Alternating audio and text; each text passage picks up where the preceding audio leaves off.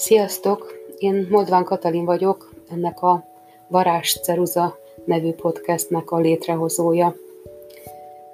Amikor azon gondolkodtam, hogy miről is szóljon ez az első podcast, azt gondoltam, hogy talán a legfontosabb és legelső kérdés az lenne, amit azt gondolom, hogy felmerül sokakban, amikor meglátják azt, hogy kapacitásmenedzser, időnyerő, női időnyerő, varázsceruza. Hogyan függnek össze ezek a szavak, ezek a mm, gondolatok egymással? Talán az lenne a jó, hogyha ezt tisztáznám itt első körben. Hát először is talán a varázsceruzával kezdem. A varázsceruza az a legfrissebb kifejezés szó, amit megtaláltam az utóbbi napok élményei során, és nagyon örültem neki, mert én nagyon szeretem azt, amikor van egy dolog, egy jelenség, és akkor azt egyetlen egy szóval le lehet írni. És az, amire én most rátaláltam az elmúlt két hét során, annak a hivatalos neve, amit a saját gazdája adott neki, az Salesform.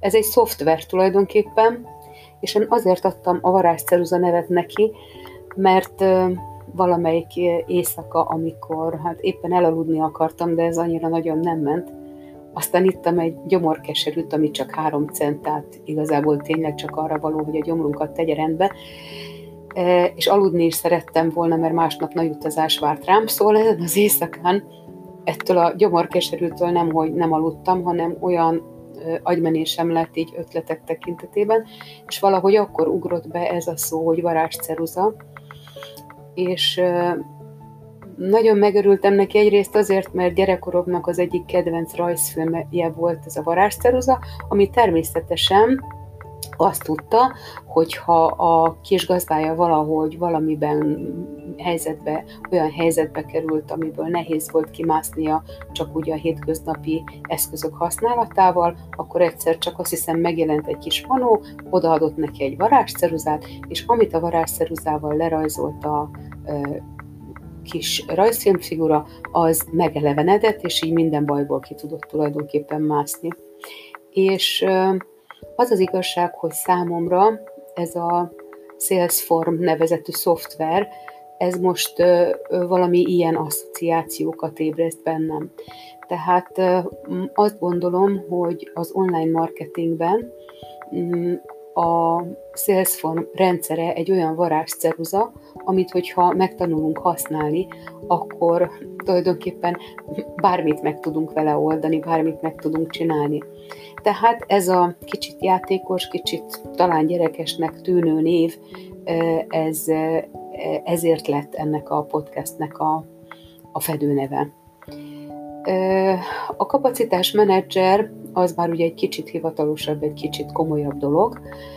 Tulajdonképpen azért választottam ezt a nevet, mert egyrészt azt gondolom, hogy mind, azt akartam mondani, hogy minden vállalkozó életében, de aztán meggondoltam magam, mert tulajdonképpen nem csak a vállalkozók, hanem minden emberi lény életében a leges legértékesebb, amit birtokol, és csak ez az egyetlen, ami birtokol, mert az összes többi az másé, az az idő, amivel született, amit megkapott a születésekor. Tehát az egyik legértékesebb dolog az, hogy időnk van, és hogy azt az időt azt hogyan használjuk föl, mire használjuk, mennyire töltjük meg értékes tartalommal. És én az elmúlt 15 évemnek minden tudását és tapasztalatát tulajdonképpen annak a szolgálatába állítottam, hogy azok, akik igénybe veszik az én szolgáltatásaimat, azok valahogy mind azt érezzék, hogy az idő az értékesebben fog eltelni, vagy időt tudunk megspórolni azáltal, hogy megtanulja azokat a módszereket, amiket én ajánlok neki, elkészítem neki azokat a videókat, weboldalt, amivel aztán megint időt nyerhet. Szóval ez a kapacitásmenedzser nagyon távol áll a varázsceruzától, de csak akkor, hogyha valaki nem hallja ezt a podcastet, amiben megérti az összefüggéseket. A női időnyerő így már szerintem egy kicsit világosabb.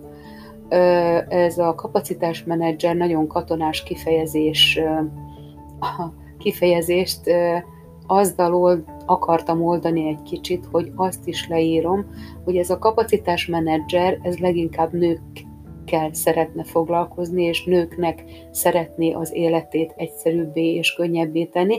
Persze ezáltal, hogy a nők életét könnyebbé, egyszerűbbé teszi, ezzel nagyon sokat teszem a férfi társadalomért is, és nagyon sokat tesz a családokért is, hiszen hát elhisszük, nem hisszük, tulajdonképpen, hogyha a nő egy családban rendben van, akkor rendben van az egész család.